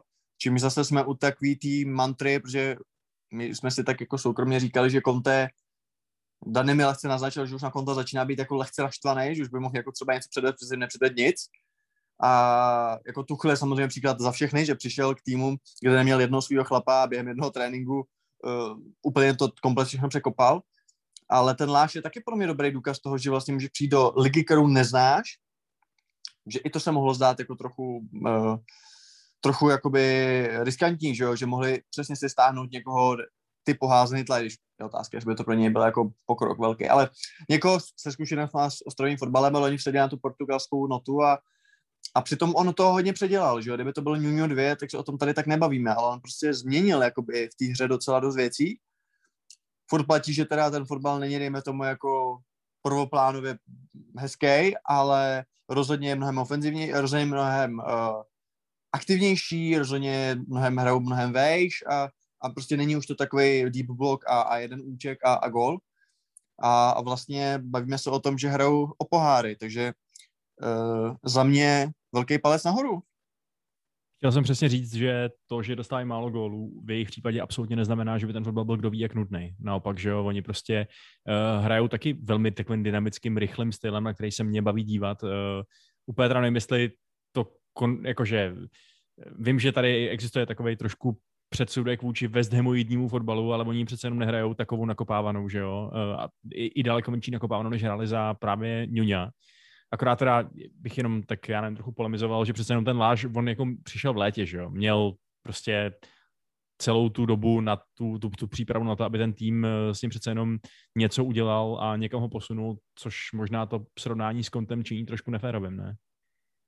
Jako částečně ano, ale dobře, jako ano, tímhle můžeš rozbít jakoukoliv debatu, že prostě řekneš, uh, jako ten trenér přišel to, ale pak je otázka, jako taky mu nepřišlo pět jeho nových chlapů, že pro něj. Taky hraje s těma hráčima, který tam měl Nuno a já nevím, no, jako jasně, dobře, ale tak fajn, tak jako to už se pouštíme do debaty zase o Tottenhamu, tak použijem Tuchla jako příklad, že jo, ale teď, teď chválme vlky. My, my se tak k tomu zápasu, nebo k tomu výkonu Tottenhamu v tom zápase chceme dostat až v té další části rany? Toto je součást tomto segmentu? Pro hele, hele, já bych jako přesně, já bych uh, brečení Tottenhamu jako skondenzoval do jednoho bloku, aby ty, který to nebaví, koukám se na Karla Málka, to mohli přeskočit na jednou a nemuseli přeskokovat několik částí tohoto podcastu. Paráda. Uh... Má Karel Málek taky takový ksicht jako brocha, nebo? Nevím, Karel Málek nám poslal fotku s dresem do Chartyho a nasral mě na celý víkend.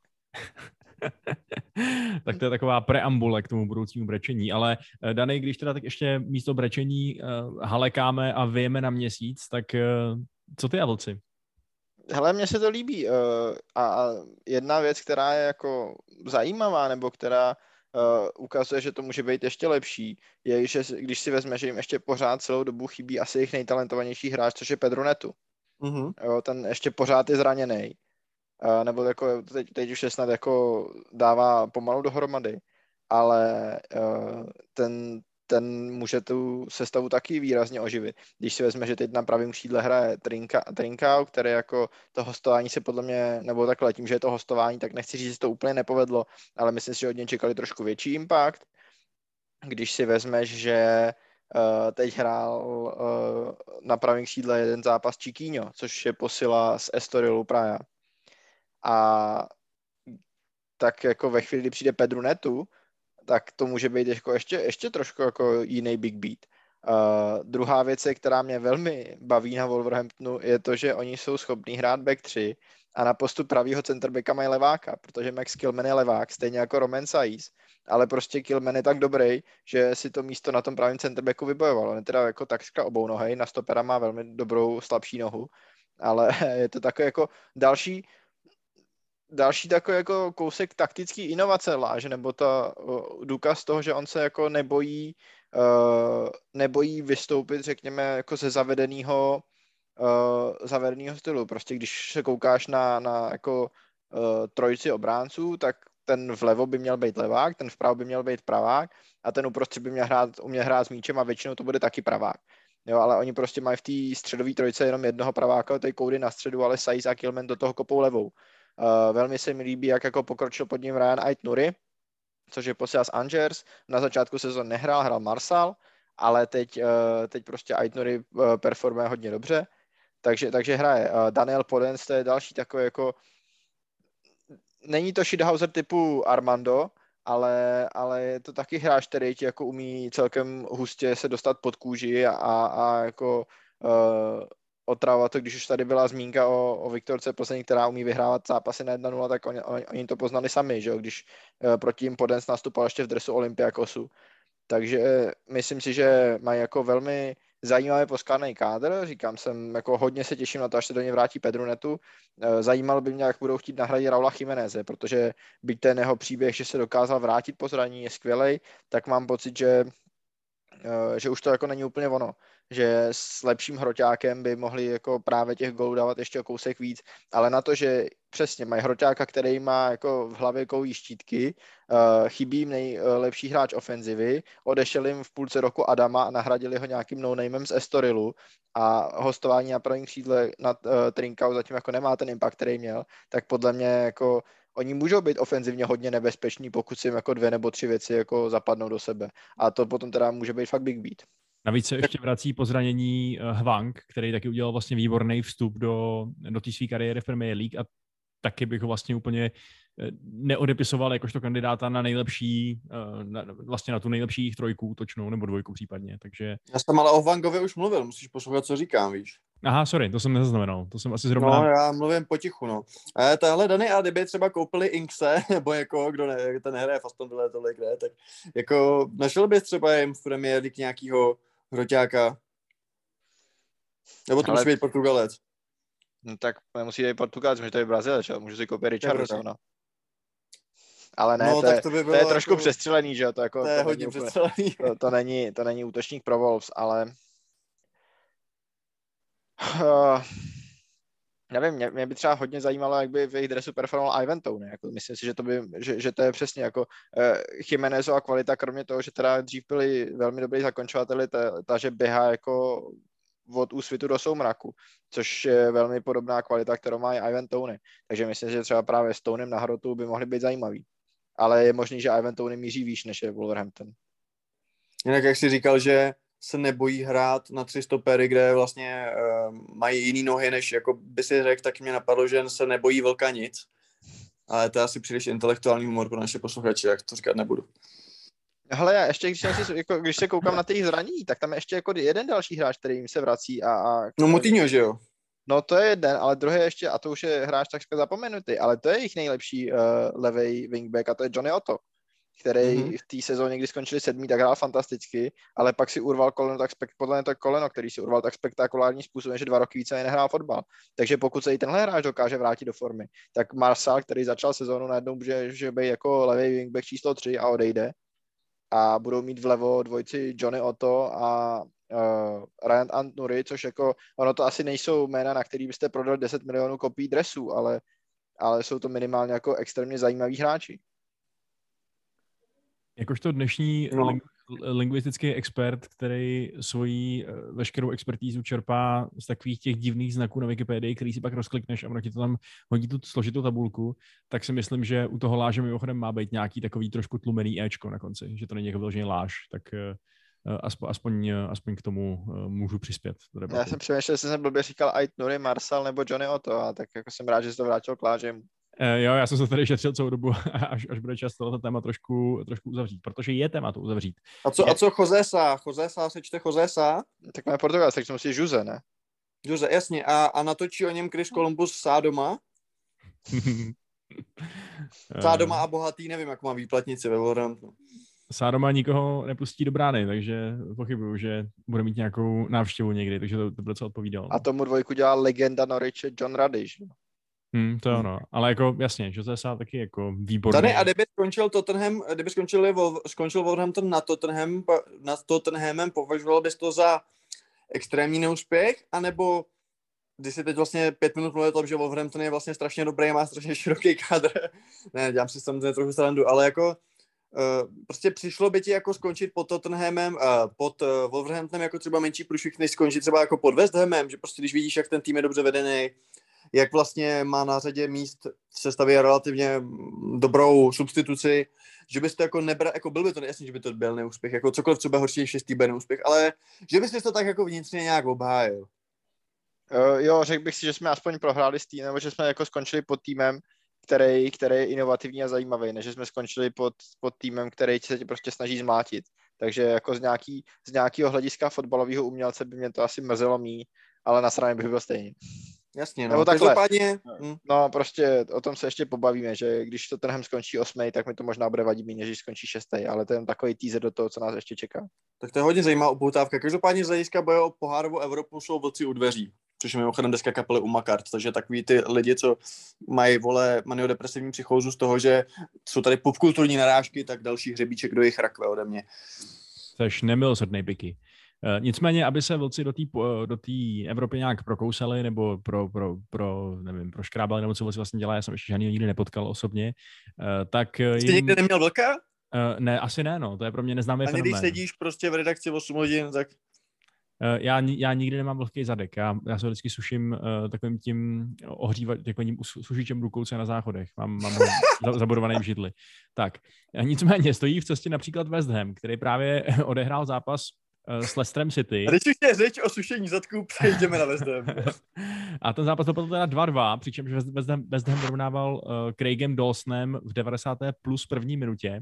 A Leicester sice teda zarazil svůj trošku alarmující slide na 11. pozici tím, že prostě se mu ne- nedařilo a nedařilo uh, vlastně udělat, nebo on teda má výhru pro hru, remízu pro hru, takže to není zase taková krize, ale není to v žádném případě forma, která by naznačovala, uh, že by měli o ty poháry chtít hrát, což oni chtějí. A West Ham ale taky úplně nedokázal, že by měl být tím nějakým kandidátem na poháry, o kterém se tady bavíme, že jo, ty to říkáš dlouhodobě piky. Eh, Zápas to byl zajímavý, že ano, Dany. No zajímavý, jak zajímavý. Byl to zápas, který jako asi, asi bylo v něm množství náznaků, ale mimo uh, góly, které byly jeden absurdnější než druhý, tak tam zase těch jako šancí tolik nebylo. Třeba když se podíváme na XG, tak ve chvíli, kdy uh, si odmažeme ty gólový střely Hamu, tak Ham si vytvořil XG krásných 0,3 a když si odmyslíme penaltu Leicesteru a ten druhý gól, který vstřelil Ricardo Pereira, tak z těch zbylých šancí měl Leicester XG asi uh, taky 0,6 nebo 0,7. Jako prostě uh, byl to zápas, který byl o chybách, fotbal o chybách, ale ty chyby, které tam vznikly, byla tedy, byly teda jako naprosto komický a to řekl bych jako všechny čtyři, po kterých padly góly. Jo, žádný z těch gólů si u něj nemůžeme říct, eh, že, že ta obrana by z toho vycházela s čistým štítem. A, a to je jako podle mě, eh, že pro Leicester je to alarmující dlouhodobě, Piky mi posílal minulý týden nějaký článek na Atletiku a, a říkal k němu, já přece vím, že jako Leicester jako neumí bránit standardky a to jako na to potřebují celou obranu uh, vyměnit a West Ham, který jako se přece jenom tou obranou pišní, jasně rozumím tomu, že hráli jejich stopeři číslo 3 a 4. A hráli dobře mimochodem. Hráli dobře, jako To bylo ano. překvapivý, že jak Diop, tak Dawson hrál výborně a i ten Diop vlastně podal jako dost fajn výkon a na to, že teď řešíme, že jejich stoper číslo jedna je zraněný a stoper číslo dvě je dement, tak vlastně ta, přesně ta varianta 3 a 4 jako to zvládá velice slušně a, a ty problémy to, uh, ve Zdamu byly jako jinde, že jo. No, ty byly na levém obránci, protože naprosto katastrofální zápas hrál Aaron Cresswell. Uh, Já si myslím, že byly i na pravém, ale to nevím, jestli se tady smí říkat. A klidně to říkej, jako já k Coufalovi žádný vztah nemám. To možná pa- Vašek tě zarazí. No, No, ne, tak já- jako já jsem samozřejmě proto, abychom patrioticky nikdy nekritizovali žádného našeho hráče, který má, který mu v žilách A ty jsi, stejná... ty jsi Polák, vole, tak, ne, tak pokud ti jde, pokud jsi jako hájit, pokud chceš hájit pravý, pra- pokud chceš hájit pravý beky, tak chápu, že budeš bránit jako Meteo Keše, Ty, ale jako ne, co, ne. to je ti docoufala, že jo. V mých žilách koluje krev kněžny Libuše, vole. Ale ne, každopádně coufal To byl taky- mimochodem chlap a jmenoval se Luboš, jo. no tak jeho krev. A To, to se nedělám srandu, jako to byl fakt, to, byl, to, to se ví, že Praha je pojmenovaná, pod- nebo jako, že Libuše, že to je podle nějakým Lubošovi. Říkal to, říkal to doktor Jiří Martinek na lovu. Dobře, eh, dobře, eh, nebudu to komentovat, nejsem v tom expert takový jako pan Martínek, ale uh, jsem expert Pan v tom, doktor Martinek, ty pan, hajzle. pan kurvený. doktor, pan doktor, RNDR PhD, vole, ten dosáhl věcí, kterých ty nikdy nedosáhneš. jo, ale za komunistů, aha, No šachmat, to těžko, vole. to je to těžko, když je mu 45, vole. no dobře, ale vypadá staře. Uh, To, to, je ta maskérka na nově, vole, to, to nemůže. ale každopádně poznám, když teda nepoznám Lib- Lubuše od Libuše, tak aspoň poznám, když je někdo točený jak čamrda a to teda coufal byl, no. Jakože ať už proti němu šel v tom zápase, kdo chtěl z těch křídelních hráčů, tak mi přišlo, že úplně si nezvládá poradit s tou, ehm, s tou jejich hbitostí a často, často prostě byli v tom souboji jeden na jednoho pokořen. A, ale to, jako jak říkáte, bylo to zastíněno tím naprosto směšně hrozným výkonem Creswella. A uh, myslím si, že Rodgers si potom na tom zápase jakoliv jasně měli dvě střely na bránu, dva góly, tak si stejně bude rvát vlasy, že, uh, že je nesmysl, že ty tři body si fakt jako neodvezli a bej tým, tak, se, tak jako jsem z toho tak demoralizovaný, že už si pomalu ohlížím po jednom klubu, protože tohle je ta sezóna, která většinou tu trenérskou kariéru ukončuje. Ne tím, že by je vyhodili, ale tím, že si všichni uvědomí, že změna je potřeba. Ale a No, jak by ty- si jako... Roč... no, Pro, Promiň. promiň. Promiň, mluv Vicky. Já jenom chci říct, a pak ti dám ještě slovo, protože já chci spíš tak jako s, os, s oslom můstkovat, že kdo se určitě porozlíží po jiném klubu, tak je Judy Tillemans. Tak to bych pak jako chtěl ještě taky hodit jako téma, ale ty máš ještě něco k Rodgersovi, tak to dej, tak to hoď. No, no jako já mám, já mám jenom blbej, blbej hlot, jo, ale Vašku, jak si představil, že si Brandon Rogers trhá hlasy, protože už má jako docela vysoký kouty, takže jako oběma rukama najednou už to asi moc nejde. Jo, ja- ja- jak si představil, že tam bude jako vypadat proces? Eh, Dany, já vím, že ty nepocházíš úplně z tady civilizovaných krajů, ale slyšel jsi někdy o věci jménem pinzeta? On prostě vezme pinzetu a trhá, no. Je to úplně normální proces, který dělá Je pravda- s je pravda, nosnýma že- chlupama. Je pravda, že Rodgers už má tak vysoký kouty, že prý v kabině Leicesteru mu říkají Coutinho. Ale uh, já si myslím, že fakt jako strašně chybí ten Fofana, no. Což je jako ale strašný, protože uh, když kritizujeme stopery Leicesteru, tak kritizujeme i Čaglara Sojunča, nevím, jestli to čte dobře, je mi to jedno, který se mi strašně líbil ve Freiburgu, úplně jsem mu žral. A v Leicesteru se mi taky líbil po příchodu. A teď jako hrozný, ale já když ho vidím, jako, je hrozný, a říkám si, ale prostě tenhle ten kluk sice není tak hrozný, to není jeho základní fotbalová vlastnost, že je hrozný. A říkám si, a řešili jsme to s Danem a Dan říká, no jo, no, to je prostě tak, nebo jako, došli jsme nějak k tomu, že je to ten typ stopera, který je super, ale potřebuje mít toho kámoše, toho lídra. Jo, takový za mě trochu jako Dao Sanchez, jo, jako su- super potenciál stopera, ale musí mít toho tátu, který ho jako povede. Jenomže v případě Lestru by to znamenalo, že teda tím tátou byl jako Wesley Fofana, který ve 20 letech nebo v 19 a půl přišel ze San Etienne, tak uh, je to opravdu kluci tak, že prostě ten Fofana je jako budoucí prostě, já nevím, William Gallas nebo prostě taková hvězda, která opravdu bude možná hrát v United místo Maguirea a bude to jako nejlepší stoper na světě, já nevím, že i ten Sojunču, byť je teda starší a jakoby zkušenější, tak ho potřebuje vedle sebe, aby to tahnul, aby to dirigoval.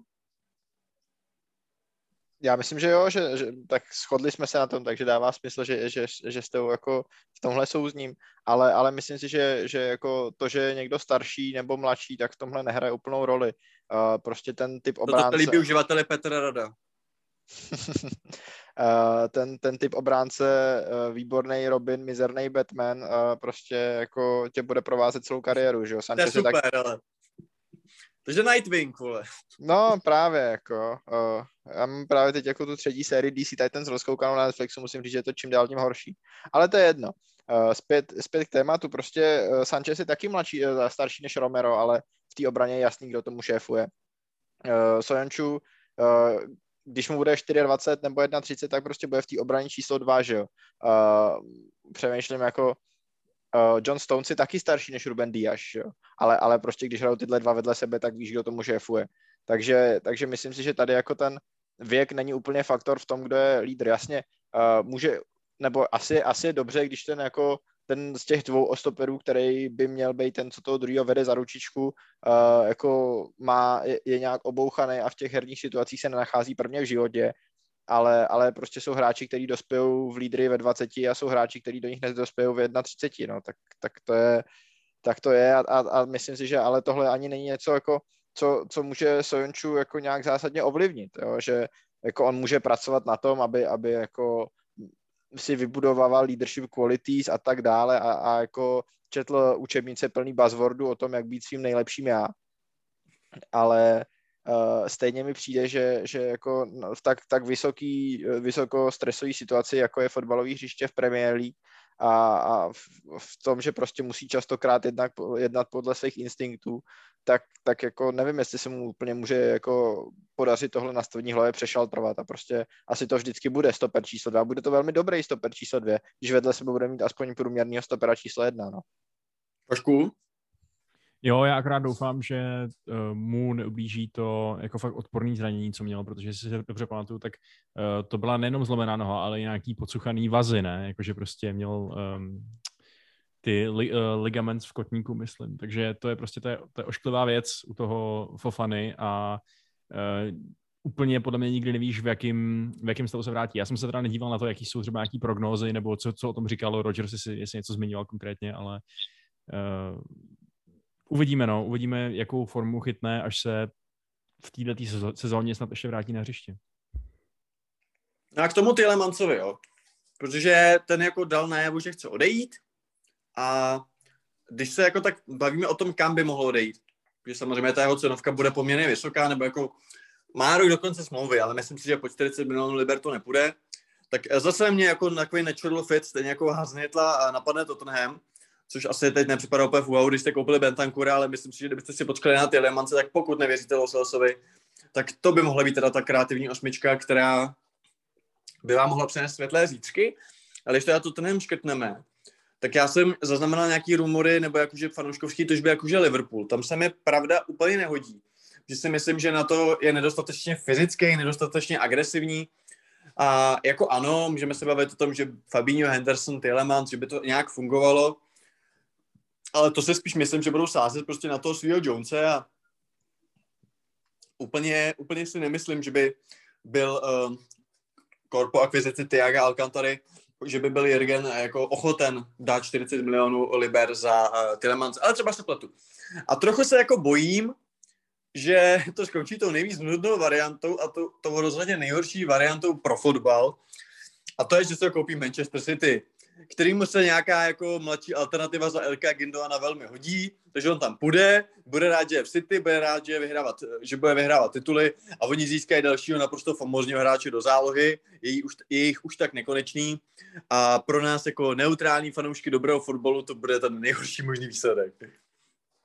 Bej to tak určitě může a souhlasím, že bych to viděl velmi nerad, eh, ale jako slyšel jsem ještě nějaký docela zajímavý noise ohledně toho, že eh, Tielemans je vysněnou posilou docela hodně fanoušků Arsenálu. Eh, no to je sice hezký, ale v momentě, když máš Edegarda a Smitherova, tak to podle mě jako nedává úplně smysl. Jako, a že no. by jako ho hráli jako místo Jacky, to nejsem si tím úplně jistý. Přesně, hele, ne na desítku, ale na deep lying playmakera, respektive prostě takový to kreativní CM, eh, což jako mě to dává smysl z toho důvodu, že Arsenal je zrovna ten klub, který každopádně potřebuje v tom středu zálohy posílit. Ty prachy tam evidentně teď jsou a oni jsou ochotní uh, je za vhodného hráče utratit a je to přesně takový ten klub, u kterého si ještě říkám, ještě si, víš co, ještě si se na něj podíváš a řekneš si, jo, to je, to je pro něj vlastně upgrade, že?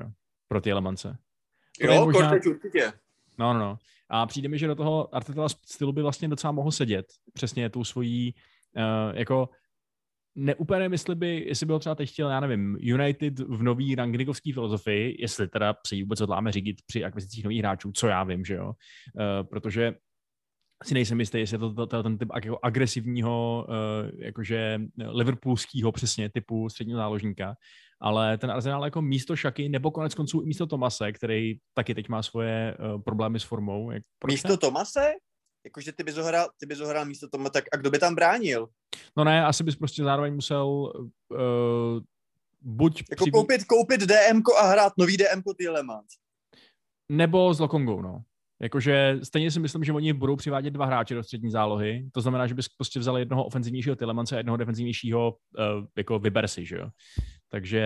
Uh, za Ale za, bylo... mě, no. za mě by i vlastně ten Tielemans jako na double pivotu eh, dával hrozný, hrozný jako náklad na bedra Tomase Partyho, protože ten Jacka, byť jako má dobrý progresivní pasy, eh, tak prostě taky je to spíš jako, říkal to tady David, jako je to spíš jako, je to víc šestka než jako osmička, ty osmičkové věci má spíš tak jako, jako navíc, když to ty Lemans by jako určitě nebyl žádná zeď a žádný jako, uh, jako od, od, od, jak to, jak to říct, odháněč jako útoku, jo, takže já si dokážu ty Lemance představit, jako kdyby, kdyby přivedli to Andy Dio s ním, jo, tak jako asi jo, ale jinak by to za mě bylo takový hrozně nefyzický, hrozně jako nedefenzivní a upřímně řečeno, jako ano, možná, možná kdyby přivedli Bruna Gimariše, tak uh, si to dovedu představit, ale jako a i ten Sambi, jako už teď mu nakládají hrozně, když prostě v některých zápasech hraje single pivot, jako já ty Lemans, já ho hrozně rád, je to skvělý hráč a právě hodil bych se,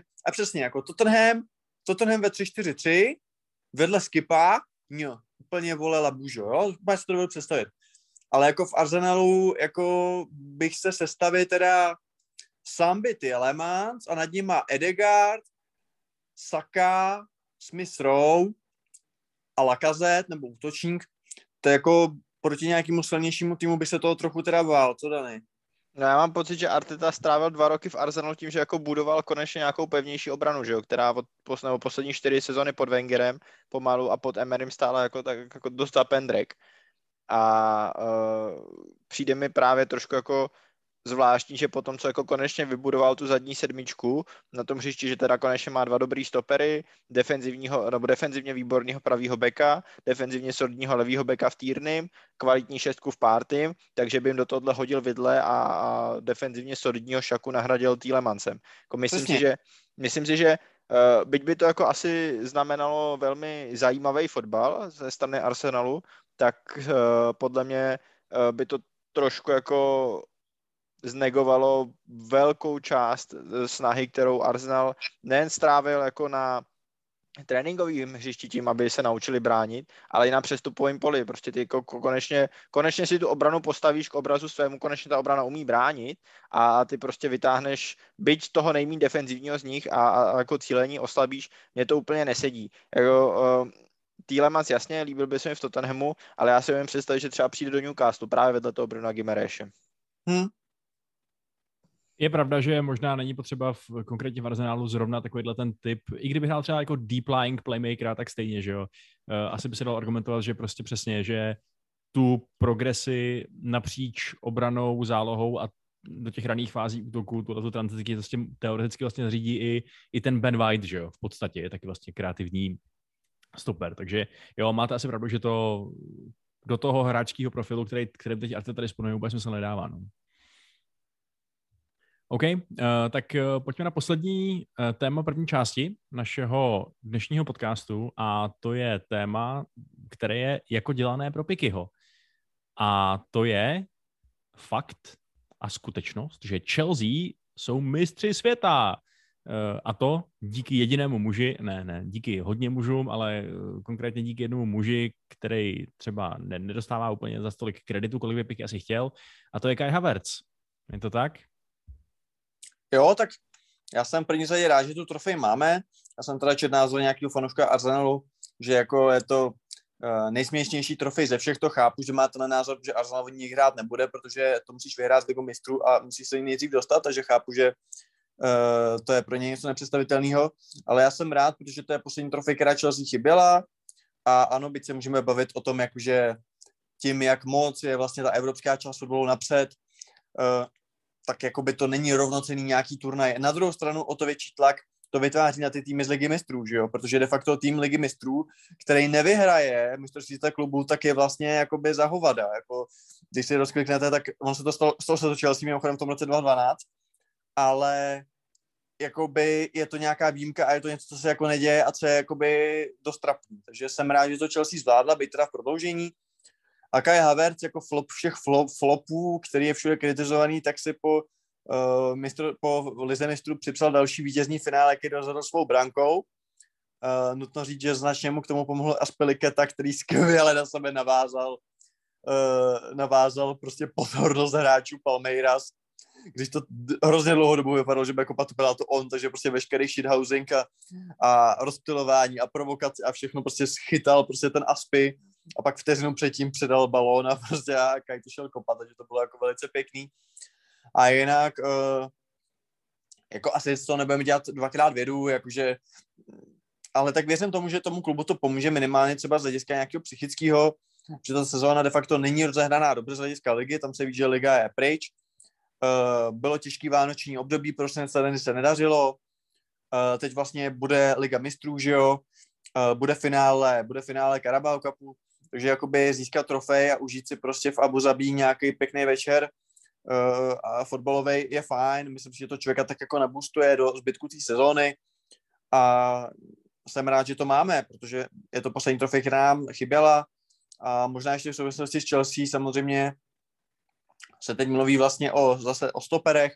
Dneska, když nahráváme, tak vyšly spekulace, že hodně chceme Žila Kundeho, Kundeho, což je taky už rok trvající sága já bych se tomu nebránil, byť neříkám, že jsem expert na Sevillu, nestíhám sledovat všech pět toplik jako, jako jiní, ale asi je dobré, když ho chceme a jako nebudu řešit, jestli je lepší Karloš nebo Kunde z té dvojice, ale jako, jako já, hele, jako já jsem proto dát veškerý backing Tuchlovi, takže pokud chce Kundeho, než má Kundeho, určitě to je, určitě to je hodnější stoper do dvojky než Christensen i Ridiger.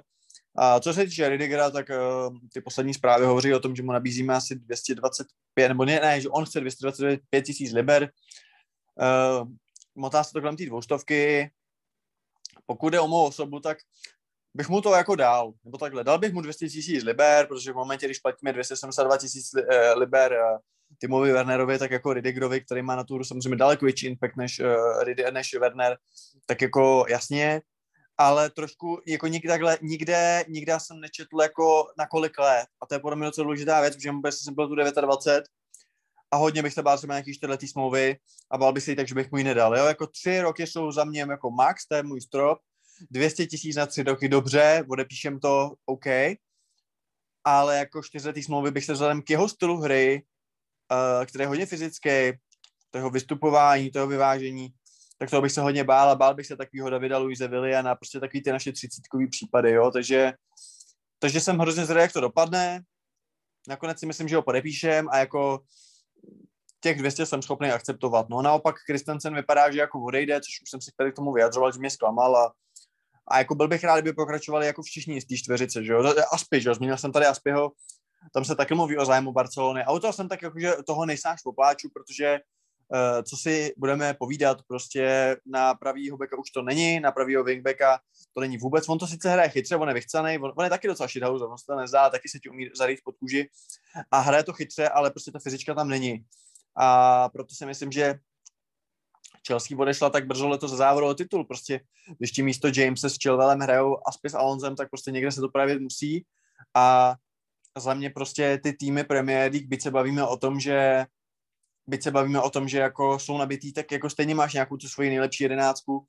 A jako, jak na tom byli City, když byl zraněný Kevin, když uh, Laport měl ACL celou sezonu, ACL, když uh, jim chyběl uh, prostě, jo, když Aguero, že když ještě byl ve formě, uh, nemusí, uh, Fernandinho, když musel hrát stopera, uh, nemusíme se bavit o Liverpoolu, to byla sága celý loňský sezóny, prostě i tyhle ty nejlepší týmy, když jim prostě chybějí ty klíčoví hráči, tak to prostě je znát a pro současnou Chelsea, Chilwell a James jsou klíčoví hráči a v momentě, když prostě ti tam hraje Alonso jako, pokud, takhle, pokud, jako, Alo, pokud hráči jako Alonso a Aspiliketa budou hrát základní sestavy Chelsea v příští sezóně, tak ten titul prostě nevyhrajeme. A to říkám se vší úctou, kterou k Aspimu mám a se vší neúctou, kterou mám k Alonzovi, že to je vrah, vrah, vrah uh, a opilý řidič.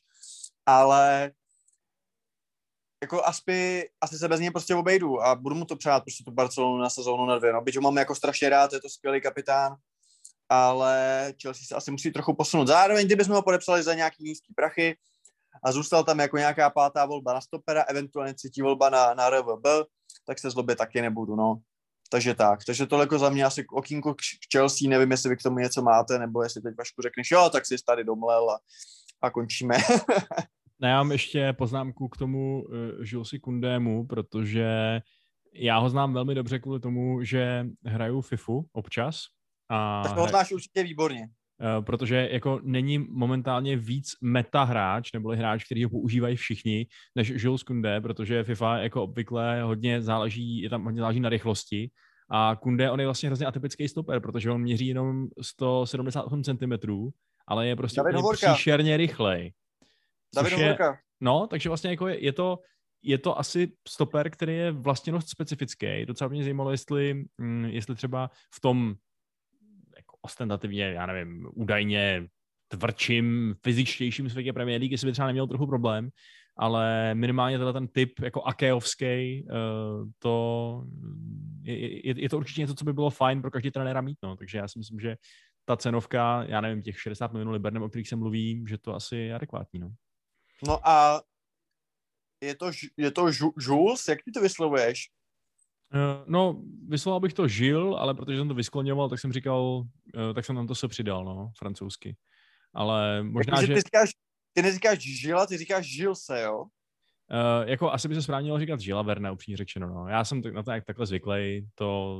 Uh, No já celý život říkám Žila Verna právě, tak jsem teď úplně zděšen. Hm. Hele, když už jsme u francouzského skloňování, řekni mi, jak skloňuješ uh, Jorise, že jo? Protože on je Ugo Jori, to se tam taky není na konci, ale pak jako to tam přidáváš? Jo, přidáváš, no, přidáváš. Ta francouzština je v tom trochu divná a její následné, následným převedení do A hlavně on je teda Ugo, on není Igo. No on je Ugo Jori, no. Hm. Jo, prostě napíšeš A 11, proč musíme říkáme, proč 4. říkáme Viktor Igo? Nevím, protože Igo byl poloviční Španěl, ne? Zajímavá debata. Na to teď si vůbec uh, nepřipadám připravený, ačkoliv jedu francouzštinu na Duolingo.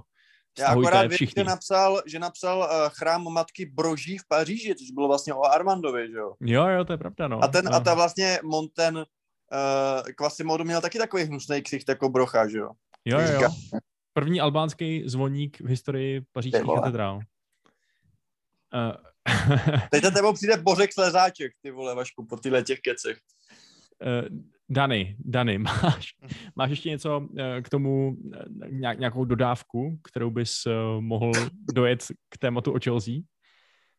tématu stoperům Chelsea, já ne, myslím, že tady asi už všechno bylo řečený, prostě uh, Ridiger, uh, je, je to riskantní podpis tak jako tak, protože nevíš, uh, kdy, kdy ten jeho jako fyzický styl se na ně podepíše. Aspi, uh, rozumím, že ho fanoušci Chelsea mají rádi, ale když odejde, tak to asi bude nejmenší ztráta. Christensen, my jsme se o tom tady s Pikim bavili, myslím, v nějakým preview. Uh, ano, jako kdybych byl fanoušek Chelsea, taky bych od toho hráče čekal větší lojalitu.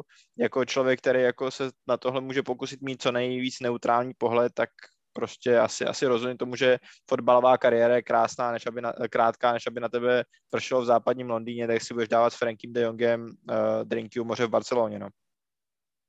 No, to byla nádherná dodávka, naleštěná a měla na sobě takový ty uh, nahatý paní, co jsou vždycky na pouti na kolotočích. Paráda. A takový ty zrychlovací ohnivý pruhy. Jo, ty jsou nejlepší.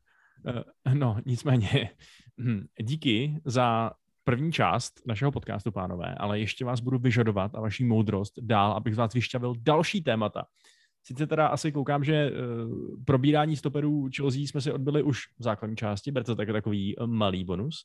A teď ten větší bonus, protože my každopádně chceme poděkovat všem z vás, kteří jste nás poslouchali doteď a ty z vás, kdo by chtěli poslouchat dál, tak teď budeme na herohero.co lomeno kontrapressing probírat ještě Tottenham, pochopitelně, protože Dany mu ještě zbyla spousta, spousta munice v slzných kanálcích. Eh, Podíváme se na Newcastle, který ty hajzlové pořád získávají body za bodem eh, teď nedávno a naštěstí... Tam je budeš srát do Eddieho.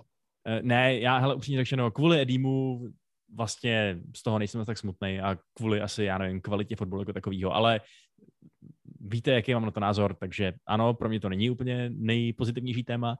No a naposled, teda naposled, nakonec se mrkneme ještě na ten spodek té tabulky a podíváme se na to, jestli vlastně ještě vůbec existuje nějaký boj o sestup, stejně jako už máme v podstatě hotový boj o titul. Tak eh, jestli vás to zajímá, tak se uvidíme za chvilku. S vámi ostatníma se učíme. Ahoj. Uslyšíme se, pardon, za chvilku.